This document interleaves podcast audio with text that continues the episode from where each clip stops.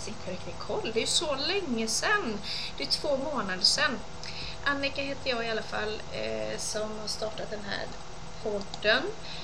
Eh, och som sagt det är två månader sedan som vi gjorde sista avsnittet. Eh, det har kommit en hel del emellan. Roligt att vara igång i alla fall. Det är, har varit nyår, det har varit jul, det har varit massor. Och idag så har vi med Annette Mm. igen. Hej hej på er! Hello Annette! Hur mår du? Jag mår bra det har varit jul och ledigt och familjetid och nyår och Familjetid eller familjefejd? familjetid har det varit. Men det är klart att det är lite speciellt med familjehögtider och förväntningar som står så högt upp under taket så att eh, huset kan spricka. Har ni det? Nej, nej, jag tycker att vi har skalat bort mycket av förväntningarna. Vi åker ju, reste bort över jul i år. Skönt. Ja, och då blir det ju på något vis lite avdramatiserat. Men det var skönt och härligt. Vi åkte slalom och njöt. Ja, nej, jag, jag håller med där. Jag, vi, vi har också skalat bort allt sånt och jag blir alltid så stressad av människor som skriver att det, det, det är så dåligt samvete gentemot mostrar och fastrar och morbröder och Mm. pappor och Mm. eh, jag vet inte allt. Bröder och systrar. för att det ska åkas hit och dit och de blir ledsna för att de inte vill vara med och Mm. nej. Och övertrötta barn och Ja. stressade Och ska- vuxna. Nej men det kan Ja. man ju vara utan. Och det ska barn då som inte bor i, i eller som barn som bor i fler än en familj. Där ska det skickas fram och tillbaka över julafton. Det har jag aldrig fattat. Nej. Och hur ska Eh, de... Hur ska det... Ja, och då tänker jag på hur ska det kännas? Jag inser nu att vi skulle haft en julpodd här i mitten. Ja. Men det, får, det blir väl fler år. För, det, för att med de nya familjebildningarna så kan det ju vara så att man har fyra hem som man borde åka mellan till och med. Mm. I värsta fall. Jag tänkte faktiskt på det både vid jul och nyår att man skulle haft en podd. Men eftersom, Nej. ja, vi har ju flyttat här också. Det ju, finns ju lite annat att göra ibland. Ja. Mm. Du, du vet ju att eh, till skillnad mot, du brukar ju titta in i min garderob. Men Ja. så tittar du på garderober för jag sitter ju Ja. faktiskt i ett rum. Ja, på en stol. helt- det är ett helt rum. Helt fantastiskt. Ja. Jag har, jag har stulit, eh, eller jag har hijackat det ena bonusbarnets eh, rum här. Fantastiskt. Ja, det var pappan i familjen som sa att du får sitta där. Ja, men då sitter jag. Ja, ja. Bra. Härligt. Det var, det var med det tekniska. Det Så nu har ni fler rum, visst är det så? Vi har massa rum nu. Nu har vi fem sovrum och, eller förlåt, fem rum och fyra sovrum Ja. på två plan. Ja, men Helt det är väldigt bra med utrymme. Ja, underbart. Ja. Alla är nöjda. Ja, det förstår jag. Eh, men det, det var inte riktigt... Det var inte det vi skulle prata om. Men det kan vara en egen, det kan vara en egen, eh, ett eget inslag att prata om att få plats. Mm, För det är inte Bra. så, det här med att ha eget rum eller att få plats i sitt hem eller sådär. just det. Det är något som återkommer tycker jag. Det var bra. Som människor eh, bekymrar sig över. Eller Ja. som är viktigt. Det Mm. var faktiskt väldigt bra. Det kan vi ta och skriva upp på den här listan. Mm. Plats, bra. Skriv på. Det gör jag. Eh, men idag så pratade vi om att eh, vi skulle eh, prata om det här, det är ett ganska känsligt ämne, mina barn och andras ungar. Mm.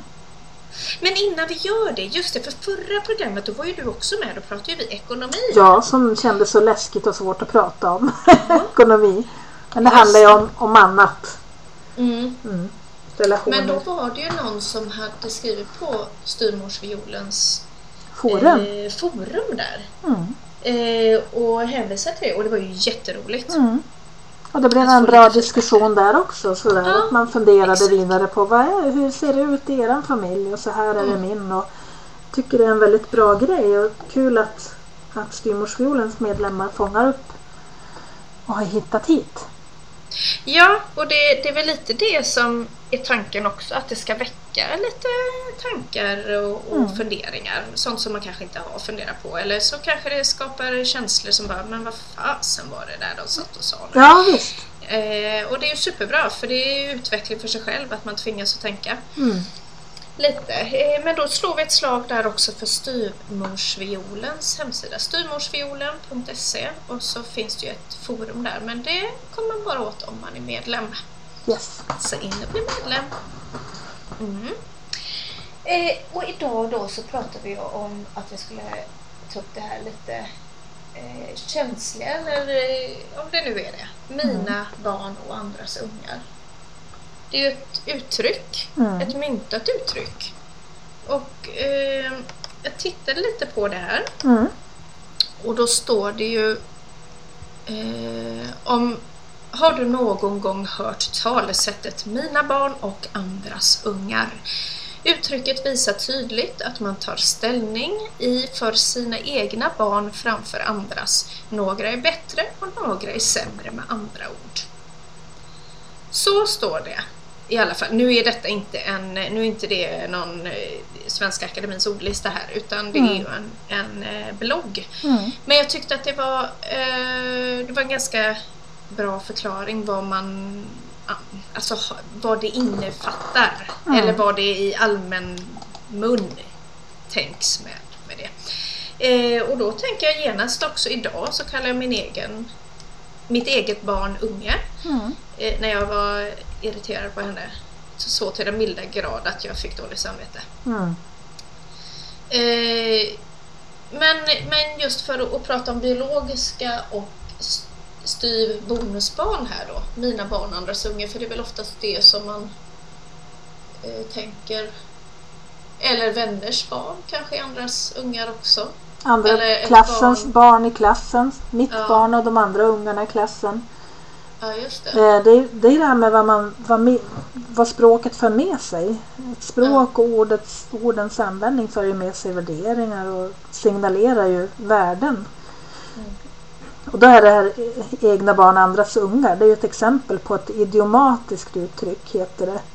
Eh, Det vill säga det är en fras som eh, ett talesätt som ingår i språkvariationen. Alla vet vad som avses, precis det du sa innan. Att det är någon, någon typ av skillnad på ungar och mina barn och andras ungar. Att det är någon skillnad på det. Mm. Och vad innebär det? Och vad kan det innebära? För att jag kan ju också kalla mina barn för ungar. Mina ungar Mm. och mina barn. Och jag tror att det här längre tillbaka var starkare uttryck. Mycket starkare. Om man backar 100 eller 50 år så tror jag att det var, så gissar jag, att det inte var så snyggt man kan, att kalla någon för en unge. Ja, just det. Nej. Rännstensungar till exempel. Ja, jag Det tänkte exakt ju. på det. Mm. Barnartiga barn. Alltså Mm. det finns ju sådana uttryck som inte är så positiva. Då. Exakt. Mm. Ja, eh, men kan, kan jag tänker, är, det, är det så man känner ibland? Då? Vad? Eh, kan det vara så just där, mina barn och andras ungar? Mm. Varför skulle det inte kännas så ibland? Nej. undrar jag då. För eh, titeln eller det här uttrycket det är ju ganska provokativt också. Mm.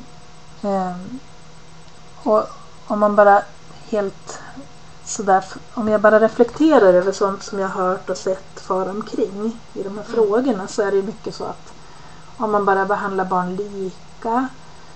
Jag blev aldrig älskad av min styvförälder. Ehm, ja, det finns det är mycket känslor inblandade. Mm. Mm. Det handlar om rättvisa i familjen mellan barn. Mm. Det handlar om dåligt samvete, att man inte älskar styvbarnen lika mycket eller på samma sätt som man älskar de biologiska barnen. Mm. Det blir ganska komplicerade, emotionellt komplicerade frågor. Det är, det är tuffa Fort. och tunga bitar som, som, inte, som det gärna ska läggas locket på. För att det antas vara något fult och då det som blir knasigt det är ungefär som om du tänker att du får ett sår och så blir det infekterat och istället för att typ gräva bort den infektionen och sy ihop såret så syr man ihop såret ovanpå infektionen så ligger det där och pyr och Mm. gottar sig och, och gräver ut sig ännu mer. Tänker jag. Mm. Men så tänker jag med konflikter också. Jag är ju vän av att, prata ner till detaljnivå. Ja. Eh, och det kanske man inte alltid måste göra. Men jag tror ju inte heller på det här att sopa under mattan och bara... Eh, ja, nej, det, det där ska vi inte prata om. När det finns ett... Någonting som behövs lösas. Det finns väl ett annat sånt idiomatiskt uttryck, jag antar att det är ett sånt. Vad heter det? Att man botar symptomen istället för sjukdomen. Mm. Då vet du också vad jag menar. Lite grann så Mm. va? Att Mm. vi, tar, vi tar hand om symptomen eller vi ser dem. Mm. Men vi, vi tar inte hand om orsaken till dem. Nej, just det. Mm. Eh, men, men det här som du pratar med rättvisa och lika. Mm. Eh, alltså vad är rättvisa? Mm. Det är väldigt intressant. Eh, Det var någon som gjorde den eh, jämförelsen vid något tillfälle. Vi, vi pratade bara rent eh, på en väldigt basic nivå angående godis. Mm. Ett syskon då som får godis en lördag som är tre år äldre än sitt eh, andra syskon då. Mm. Eh, de, de får godis, de får lika mycket. Och då var det rättvist. Och så var det någon som kom in och sa, men vad då rättvist? Det barnet som är tre år äldre har ju fått bra mycket mer godis. Mm. I förlängningen. Mm. Totalt sett. Om det lever längre. Ja, ja, ja, absolut. Så hemskt att säga. ja men du vet, ska man räkna Ja. mängden som man har fått under Ja. tiden eller? Ja. Mm. Eh, och hur, hur ska det... Eller, alltså vad är rättvisa? Mm. Eh, vi pratade lite grann innan här om att eh, alltså de olika behoven. Mm. Att man har Precis. olika behov Ja men vid olika tillfällen. visst, det som kan kännas jobbigt. Och det tror jag gäller både barn och vuxna. Det är om man inte blir lika behandlad. Mm. Att det finns en ojämlikhet eller en o, olikhet. Mm. Och det är frågan vad det innebär att bli lika behandlad. Mm. För, för mig så är det självklart då att lika behandling det är aldrig samma som samma behandling. Nej. Jag kan inte bemöta mina barn på samma sätt. Det vore fruktansvärt orättvist, tror jag för det första, men olämpligt också. Eh, utifrån vad de har för behov och vilka personer de är. De behöver fostras på olika sätt. Inte, det är klart, jag har ju min värdegrund som jag utgår från. Men jag tror att, och det har vi alla, eh, någonstans så behöver de inte exakt samma saker och då vore det ju konstigt om de gjorde det. Mm. Men sen kanske vi pratar om liksom ännu mer grundläggande grejer. Alla behöver kärlek. Mm. Alla barn behöver bli sedda och bekräftade och få, få utvecklas utifrån vem de är just nu och vad föräldrarna liksom vill vägleda dem mot. Ja. Eh, så. Eh, för det, det är också intressant det här med kärlek. Mina barn och andras ungar. Mm, Eh, alltså det kan väl ibland vara så att mina barn och andras barn. mm, Eh, för kärleken, det, jag säger inte att det inte kan vara detsamma. Eh, alltså det kanske det kan för någon individ. mm, Men jag har svårt att se att, att jag skulle älska alla barn exakt lika mycket. Men det, det, det spelar ju ingen roll. mm. Och hur, hur Alltså, jag, jag älskar, ja, hur mäter man Hur det? mäter jag man ju kärlek? inte- mm, Nej, exakt. Alltså, för jag älskar ju mina biologiska barn på olika sätt. Mm. Alltså, jag älskar dem för de olika egenskaperna de har på samma sätt som jag älskar min man på, eh, för de egenskaperna han har. mm, Det blir ju lite märkligt att, att, det, ska, att det ska uppgås till samma nivå. Alltså hur, precis som du säger, hur Mm. mäter man det? mm. Ja, det, det vet jag inte hur man gör. Jag, jag tänker också att det, det är så, sådär att du vet, man kan ju känna sig oälskad eller känna att man inte Mm. blir sedd och inte blir, får bekräftelse. Och, Mm. och, och så. Och det går ju inte att säga till en människa som känner så, ett styrbarn eller en förälder eller vem som helst. Mm. Nej men så känner du inte. Nej, Du har ju fått det. exakt lika mycket kärlek som alla andra. Det har ju vi sett till. Vi har ju gett dig exakt samma saker och kramat dig exakt lika många gånger. och lyssna på dig lika mycket. Det handlar ju det, det handlar ju inte om det och jag tänker på den här boken som jag läste som jag inte minns vad den heter fortfarande. Mm. Tusen strålande solar heter en bok och så kommer det någon uppföljare som heter någonting med berg och bergen svarade heter den. Mm. Där en pojke beskriver och reflekterar över hur det var att växa upp med styvmor. Mm. Eh, och hur hon ju alltid gav honom allt han behövde. Han fick mat och han fick kläder och allting. Eh, han saknade aldrig någonting. Hon gjorde läxor med honom också. Men det var en plikt. Mm. Hon skulle göra så. Det förväntades av henne som mor. Mm. Hon var aldrig ovänlig. Hon var alltid god. Så, ungefär som inser efteråt. Men han Mm. kände sig ju ändå inte älskad anar man mellan raderna. Mm. Och, och ja, där i ligger kanske problemet. Att man inte har känt sig älskad eller bekräftad. Men eh, jag tänker om man går vidare där då med den historien. Eh, kan det ha varit så att den här styvmamman har... Alltså att det har funnits anledning till att hon inte har... Eller anledning till att hon inte har kunnat eh, få fram det då? Att hon inte kunnat visa det. Ja. Kan det ha Ja, funnits påtryckningar ifrån att hon inte har fått lov?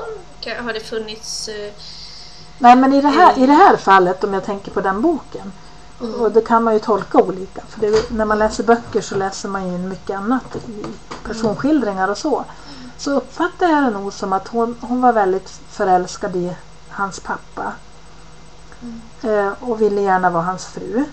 mm, Och det förväntas ju av en kvinna i hushållet, en mamma, att man gör de här sakerna. Hon gjorde de sakerna men hon, hon älskade nog inte de styvbarnen.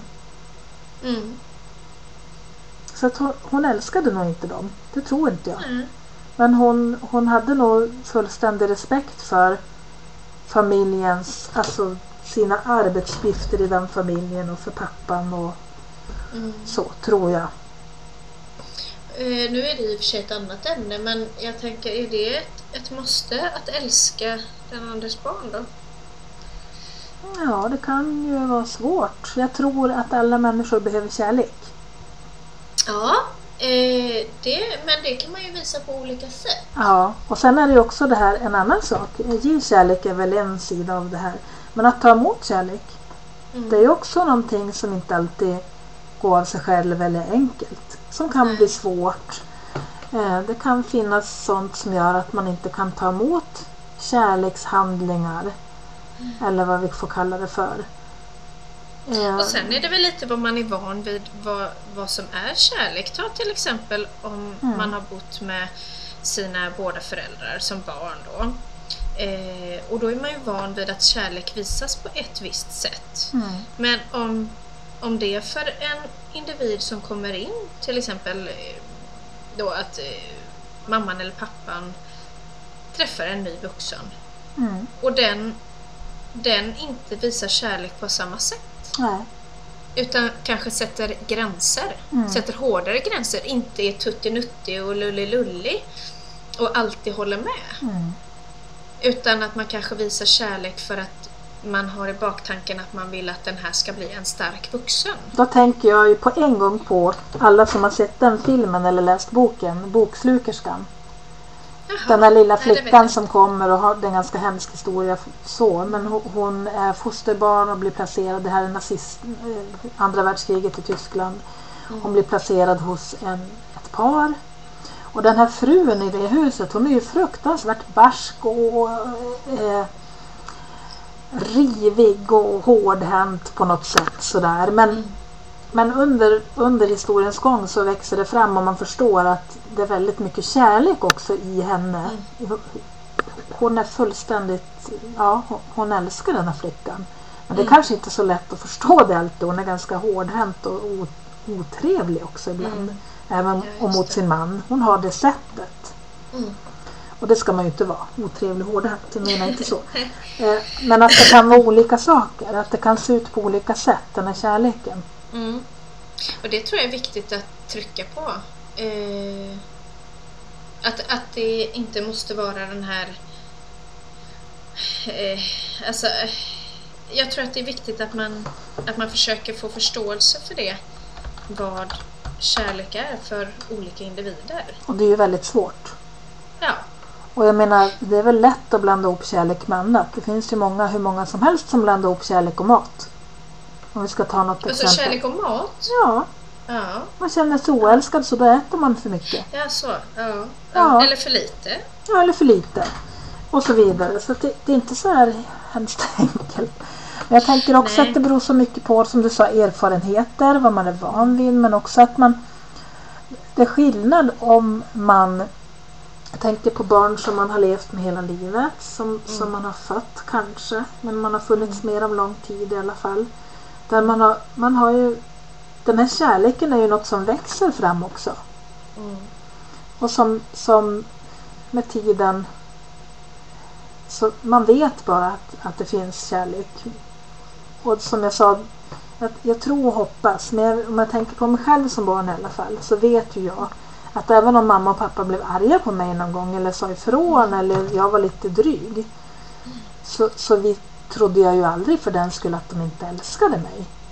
Inte ens de gångerna om då jag blev generad eller arg tillbaka eller inte kunde acceptera det. De försökte att, lära mig eller fostra mig. Så. Nej. Och, och jag tänker att det kan vara en stor skillnad när man är styvbarn eller man får ett barn som redan har haft ett långt familjeliv och är en bit på väg.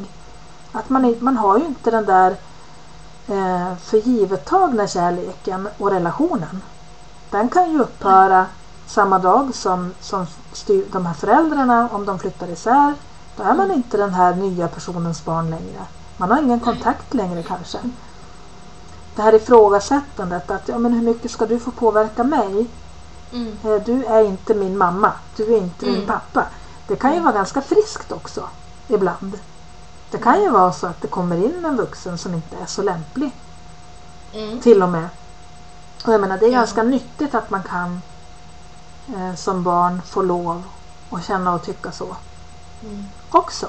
Så det, det, det här är inte så enkelt. Alltså det är klart man vill att barn ska lyssna på sina styvföräldrar Mm.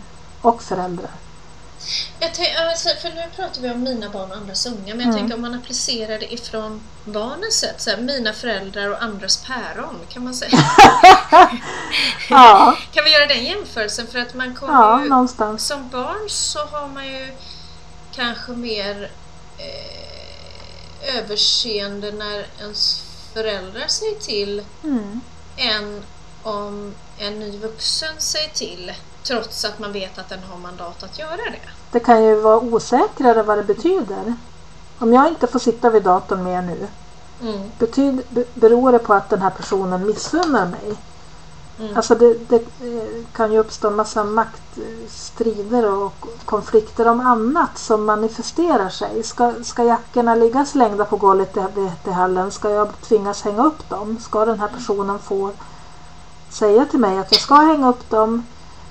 Ska jag få städa rummet och ska jag göra det för att det blir tillsagd? Eller behöver det vara min egen förälder som säger till?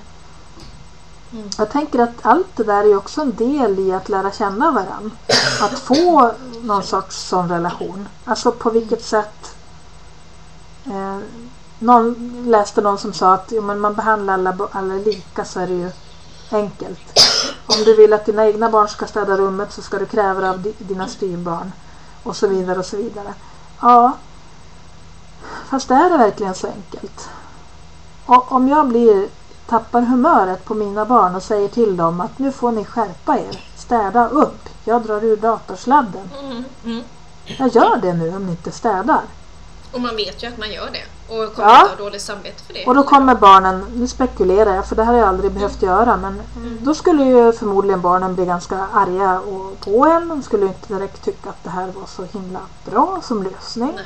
De hade säkert kunnat tyckt att man hade kunnat prata om det eller säga till det i god tid eller något vad som helst. Eh, ha tålamod kanske. Ursäkta. Ja då. Eh, men de skulle fortfarande kunna bli arga på mig och veta att jag inte vill dem illa. Mm. Eh, det kanske skulle vara mer komplicerat med ett styvbarn.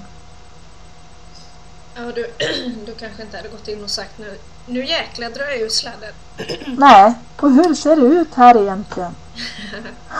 Nej men det, jag tänker bara på den situation som hände idag med, med Molly då. Ja, ditt, ditt eget minsta barn. Ja. Att, jag blev så jäkla arg på henne. Mm. Jag, jag, för hon var, hon var på mig som en klisterlapp och jag höll Mm. på att greja. Och visst, jag hade ju kunnat avbryta det jag gjorde och, och ta det sen när hon hade gått och lagt sig. Men just där och då så, så bara till slut så brast det och jag bara... Vad var det jag sa? Jäkla... ehm, jag skrek inte men jag sa liksom bestämt att jäkla... Nej, jag sa jäkla skitunge. ja, du förstår. Jaha, Ja. jäkla skitunge. Ja. Och sen så fick jag jättedåligt samvete. Mm. Men jag kan ju säga att ja, och där, där blir det ju lite så här, då pussar jag och kramar på henne och så ber jag om ursäkt. Hon är ett år så hon förstår inte ens vad det handlar om. Nej. Hon hör att jag... jag eh, Hon hör på din röst att du låter väldigt arg. Ja, hon hör att jag... Eller nej, hon reagerade faktiskt inte ens. Så, att så, så lite effekt verkar det ha gett. Det var ju men ändå. bortkastat då Annika. Ja, men jag fick ur med det. Jag fick pysa lite. Jag Ja, brukar sällan ja, det eh, kanske gapa, var bra. Så att, eh, ja, Ja. Nej, jag skriker inte Nej. ofta.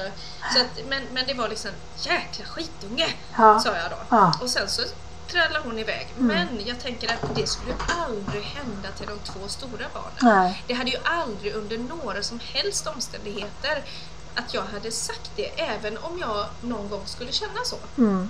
För att då hade ju det, jag menar vi hade ju fått, det hade ju krävt långa eh, förklaringar och det hade ju blivit, det hade ju varit ett så mycket långtgående djupare dåligt samvete i mig. Ja, men det är, också, det är också lite grann som du säger. Det kan missförstås. Mm. Det, det kan tolkas in mer än, än vad, vad det var i den här situationen. Och det kan vara så att, man blir lid, att relationen blir lidande av det långt efteråt. På ett Mm. annat sätt än om man är trygg. Och jag kan tänka att är man väldigt trygg eh, på något vis med den här relationen, styrbarnen, eh, så kanske det kan gå bra att säga så här. Om det är så att det är väldigt, väldigt, väldigt tryggt och avslappnat och liksom så här brukar du prata. Eh, Men om det inte är mitt normala sätt det att uttrycka varje mig. Säg det för en jävla skit. Det är ju ännu värre. Nej, men jag menar någonstans att det, det där avvek lite från din repertoar. Då blir det lite annorlunda än om du brukar uttrycka dig Mm. på ett liknande sätt. Och jag menar också med ens biologiska barn spelar det ju en väldigt stor roll. De kan ju vara känsligare i perioder. Mm. Det kan ju vara jättekämpigt att komma in i ett barns liv i tonårsperioden. Det vet ju många. Eller förpuberteten när det liksom börjar rubbas saker. Så kan ju det vara svårare än att komma in väldigt tidigt eller inom, jag- jag vet inte varför jag har en fördom om barn men jag tror att jag tycker att tioåringar är väldigt harmoniska och sköna människor. Mm. Jag tänker att sån skulle man få vara hela livet, men det går ju inte. Och det kanske är en bra ålder då, för vissa barn. Men någon har ju då kommit in i någon förpubertet eller till och med pubertet, så då är ju det inte, det är väl individuellt. Men poängen är väl att det varierar. Man kan ju vara känslig också. Alltså man kanske har haft en jobbig upplevelse av föräldrarnas separation och då är det väl klart som tusan att man har hört kanske till och med och sett otrevliga gräl. Och det blir lite grann svårt att släppa in en ny människa. Och ta och man kan vara rädd för vad som kommer sen beroende på hur ens föräldrar har grälat. Om du säger sådär, vad betyder det då? Hatar du mig då? Om man har sett sådana saker till och med. Mm. Ja, eh, ja precis. Eh, men där, jag tänker just med eh, mina barn och andras ungar att man passar ju sig jäkligt noga också för att, att det inte ska vara en orättvisa. Ja, visst. Jag kan tycka det är väldigt, alltså väldigt noga med att, att det inte ska... Alltså i den här familjen så har barnen med alla... Eh, alla barn har samma rättigheter och skyldigheter. Men jag kommer ju ha mer överseende med mig själv om jag om jag gör misstag med mina barn Mm. än om jag gör misstag med andras ungar, vilket i detta fallet då blir Mm. eh, min sambos barn. Mm. Så så av det, av det alltså då Fattar du vad jag ens pratar Ja, jag tror det. Ja, Men jag vill- fortsätt gärna. Vad, jag vill ha ut här är ju ehm, att det landar så mycket alltså, ansvar i det här att mina barn och andras ungar, att man är, man är en elak person om man på något sätt eh, skulle förfördela andras ungar än om man förfördelar eh, egna barn. Mm. Det ligger mycket mer skuld i det då.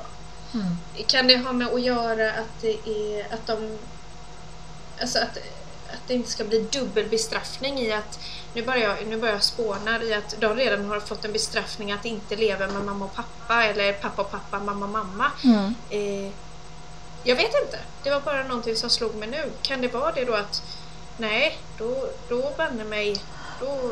Ja, men det är väl många som är fångna i det dåliga samvetets träsk. Mm. Alltså Ja, någonstans att man ska, det har vi ju pratat om lite förut, men jag tror det är en jättestor big deal ibland. Även om det är en kärnfamilj.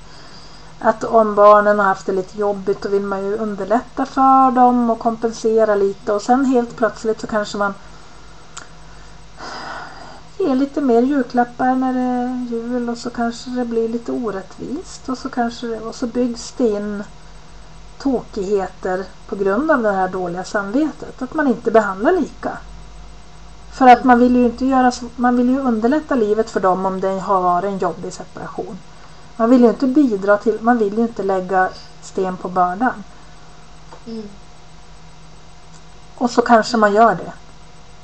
Genom att inte vara en tydlig vuxen som tar ansvar och säger det här är jag, det här är mina gränser, Mm. det här vill jag för eran skull.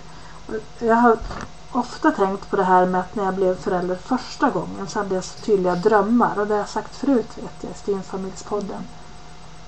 Drömmar om hur de förälder jag skulle vara, hur jag ville att mina barn skulle få det, vilken sorts människor jag skulle hjälpa dem att bli. Men jag menar jag har ju sådana drömmar om mina styvbarn också. Vilken sorts styvförälder jag hade velat bli. Och vad jag trodde att jag skulle kunna få bidra med och så vidare. Och det blir ju inte så. Utan man lär ju sig att vara förälder. Man lär ju det, man lärde sig utifrån hur just det här barnet fungerar. För det är olika och därför kommer det inte att vara samma behandling för alla barn i familjen. Inte mellan de styvbarn som finns och inte me- mellan biologiska barn heller. Och jag tänker att om man kunde låta bli att straffa sig för det. För det kan man ju göra. Att man, Mm. man tycker att man borde ha eh, om man ser och hör att man borde behandla alla lika och det är vad rättvisa är. Och det, utan att någon pratar klarspråk om vad det skulle betyda i praktiken. Mm. Och det är klart att man vill att barnen ska känna sig stolta och glada över sin familj och vilka de är. De vuxna som finns runt, även om de inte säger att jag är hennes barn utan de säger kanske jag är styvbarn eller hon är pappas tjej. Så skulle det kännas fint vi, om de hade förtroende för den här personen. Man vill ju hantera relationen och barnen så, så att de Mm. känner sig trygga. Det är klart. försiktig ibland då. Samtidigt här, alltså jag tänker i Alltså det här med, med i och för sig gränsdragning kanske vi skulle prata om eh, i ett annat program. Ja. Ja, Nej, men jag kanske. tänk, ja, för precis eh, när jag satt och tänkte, jag hade massa olika tankar kring det. Eh, men jag menar just det här med, du vet, alltså man kan ju känna sig trygg med människor, det gör man ju när man vet vad den personen går för. Ja, precis. Eh, även om det inte är att man att det är ens favoritperson så Mm. känner man ju sig ändå trygg med den människan att okej, jag vet var du, alltså, var du står. Mm. Jag vet vilka nivåer, vilka gränser, var det går någonstans. Mm, absolut. Och det kanske är den nivån man ska hitta. Ja, hitta tillsammans för barnet har ju gränser också. Alltså, Mm. Kompromisser. och det gäller att kompromissa men sen tänker jag att det alltid är de vuxna som bestämmer hur, hur vill vi att det här hemmet ska fungera? Hur ska den här familjen drivas framåt?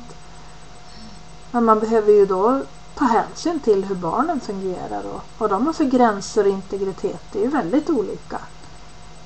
En del Mm. barn vill ju vara mitt i allting hela tiden och älskar liksom att få, Mm. ja, och någon vill vara mer privat. Mm. Så är ju vi vuxna också.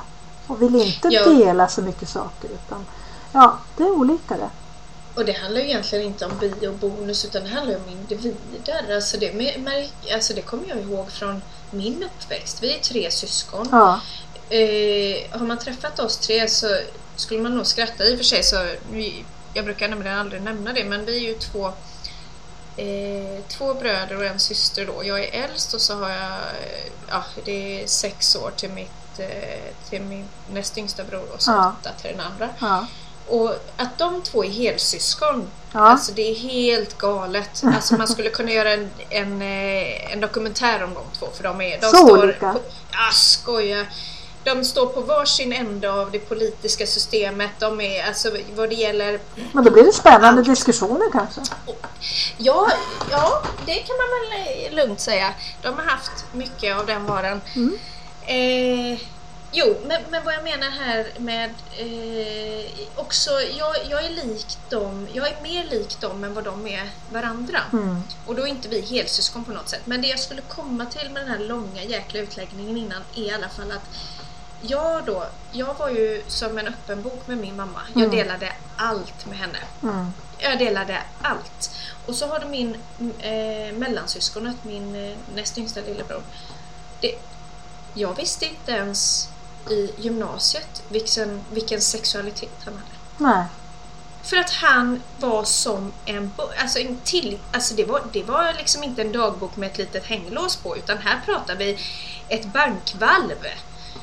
Och, och det var inte det att man inte fick lov att fråga honom men det, han, nej, det var inte av vikt. Han kunde säga, spelar det någon roll? Nej, det gör Nej, det väl och kanske inte. det någon roll? Men du frågar honom i alla fall? Eh, just, just angående hans sexualitet, nej det, det vet jag inte om jag gjorde någon. Det var väl andra grejer där han kunde säga, men spelar det någon roll? Ja, just det. Och då, då var det liksom bara som att, nej, vad spelar det för roll? Nej, det gör det inte med, det. med mycket saker och då tänkte man ju också så här, spelar det någon roll om jag vet om han tycker om och alltså vem han diggar och Mm. tycker om? Mm. Spelar det någon roll? Mm. Så, så, men just ytterligheterna där. Mm. Jag är väldigt öppen. Mm. Jag är väldigt snabb med att jag släpper in människor snabbt Mm. och när de kommer in så får man i så fall, alltså har man då gjort med en, en hård oförrätt så kommer du aldrig in igen. Nej. Sen är jag inte bitter för det, men det är tack och hej liksom. Ja. Eh, medans han, ja jag vet inte, det tar honom. Han har några få utvalda människor som han eh, som han har Mm. hos sig. Mm. Och sen så räcker det för honom. Mm. Men vi har väldigt intressanta diskussioner för han har läst, läst väldigt mycket. Läst väldigt, väldigt, väldigt mycket. Mm. Så ibland så har han sådana här intellektuella diskussioner som han uh, tappar bort sig. Mm. Men ja, men lång, lång utläggning här. Men kontentan av det här är i alla fall att det är individer, så även om det är en kärnfamilj. Mm.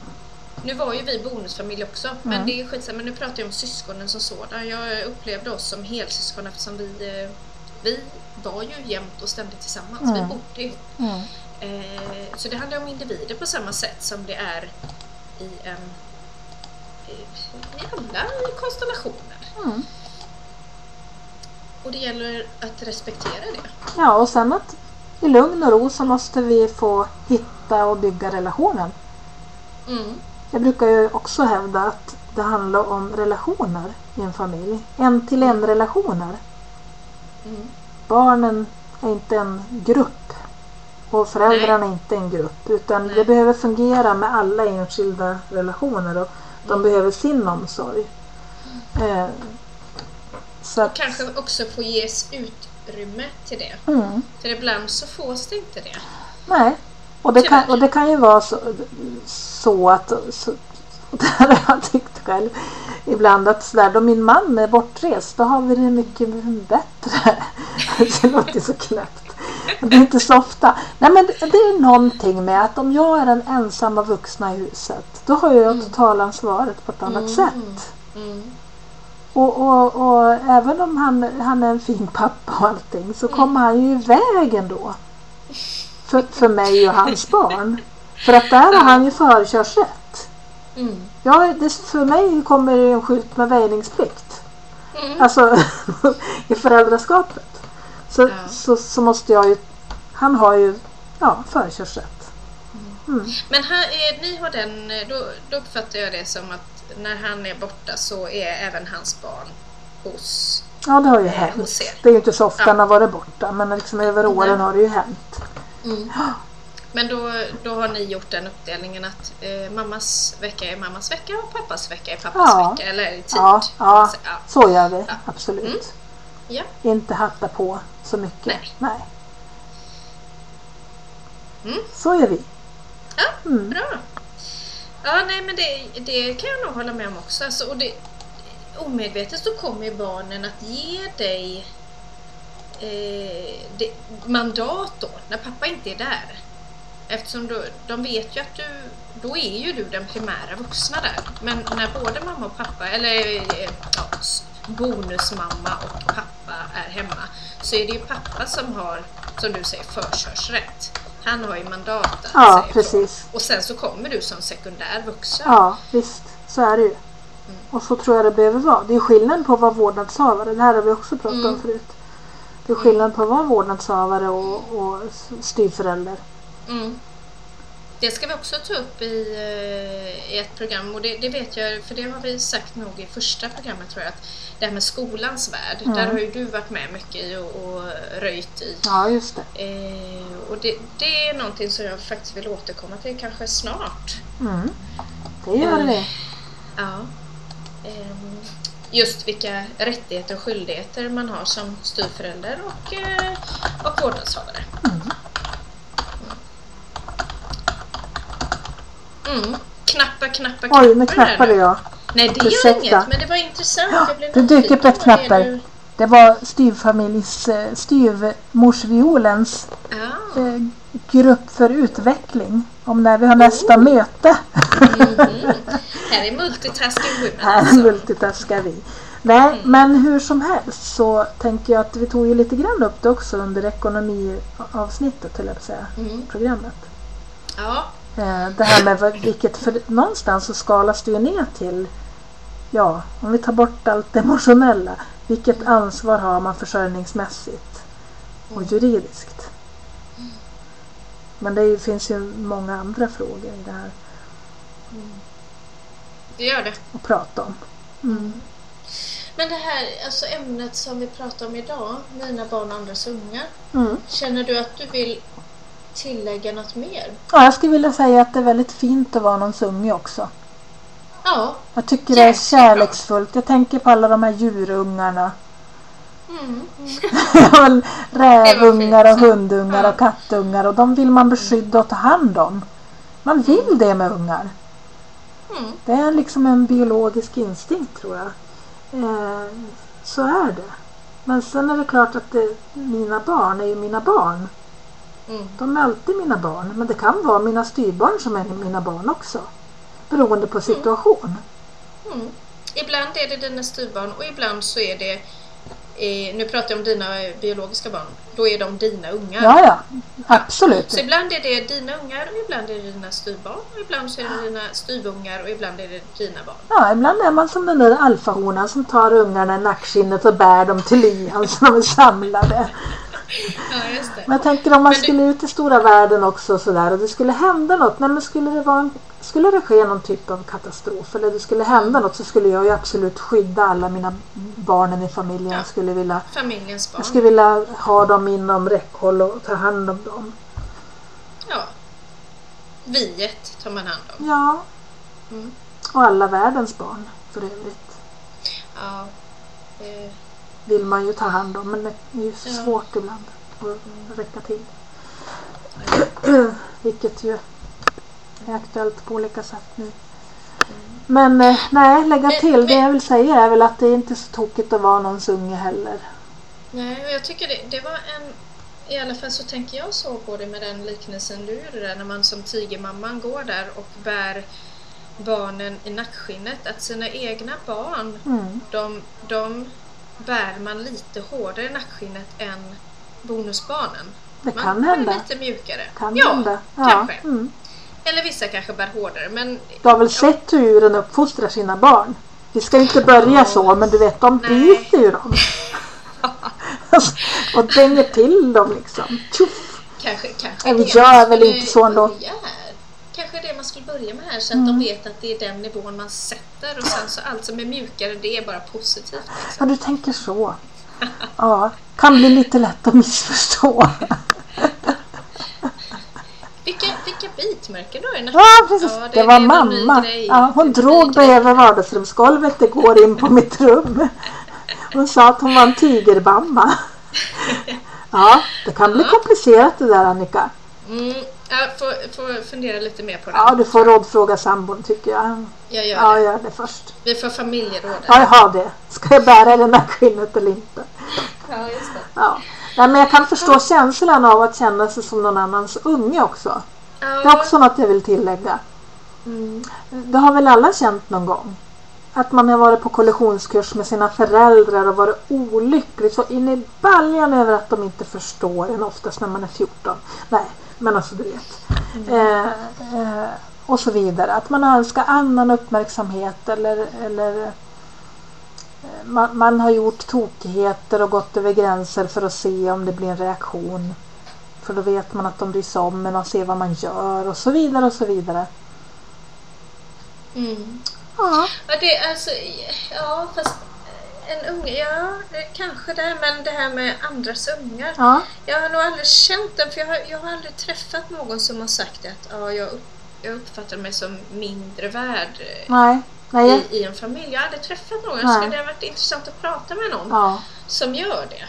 Eh, jag själv gjorde ju aldrig det. Mamma kunde bli förbannad. Alltså, absolut. Mm. Men eh, och i, i min pappas familj där var det ju väldigt uttalat att de var en familj och jag var där ibland. Mm. Eh, men jag tog det aldrig som något negativt. Nej, och det är väl precis. också kanske det som är viktigt i det. Mm. Att jag, jag var Jag var ju alltså min pappas sambos Alltså jag var ju inte hennes barn. Nej. Hon var inte min styvmamma eller bonusmamma heller. Mm. Hon var pappas eh, Ja, så- och, partner. ja, ja, precis. Alltså de var en familj och jag var hos min pappa. Mm. Precis. Men jag, jag kände mig aldrig mindre värd för det. Nej. Nej, och det här är ju grejen. För att det kan väl vara väldigt olika. Att ett barn som eh, är med om exakt samma sak skulle känna att den inte var värd lika mycket. Eller för, sådär. Mm. Eh, och då hoppas man ju att de vuxna är lyhörda för det. Mm. Och märker att oj då, det här barnet verkar ju eh, inte må riktigt väl i situationen. Mm. För att, ja. Mm. Ja, det hade varit intressant att prata med någon som upplevde det där. Det kanske är någon som Eh. vill göra det. Ja. Så känner du igen dig att du är den här du inte känner, alltså att du känner dig förfördelad i eh, oavsett om det var bonusfamilj eller kärnfamilj och känner dig som mina barn, andras ungar, den här andras ungar. Hör av dig! Mm.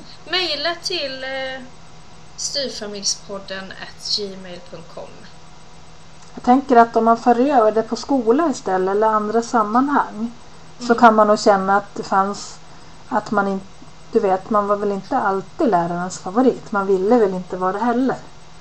mm. Kanske. Nej, just det. Men, men att det kan det, eh, det hända att man mer där kan komma ihåg någon enstaka lärare som inte har klarat av att behandla eleverna i klassen på ett Mm. sätt så att de har känt sig lika värda.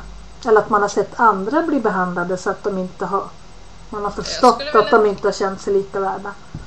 Jag tänker också på arbeten. Ja, arbeten Samma också. där, att eh, Mm. vissa mm, kollegor blir favoriserade och så vidare. Mm. Ja, att man kan ha sett det i andra sammanhang. Mm. Mm. Ja, Ja, det var det. eh, ja eh, men jag tror att där, där känns det som att vi har... Nu har vi tjatat på ett tag. Ja, det har vi Mm. gjort. Nu är vi inne på 50 minuter här igen. Typiskt. Typiskt. Ja, men det är bra. Mm. Eh, men för, eh, ja, som sagt, jag vill jättegärna, tack för att du eh, ställde upp på så kort varsel. Jag, jag ställde ju lite frågor idag. Ja. Så jag, när kan du? Och Ja. du bara, idag. Superbra. ja. Jag gillar att jobba snabbt. Mm. Eh, så tack för idag och eh, jag hoppas att du kommer, eller du kommer snart igen för jag vill gärna prata vidare här angående med ansvarsfördelning och skolan och det som du det. Mm. Eh, och det kommer ju vidare. Eh, Du får höra det av kommer dig. Ja men det gör Mm. jag. Gör så.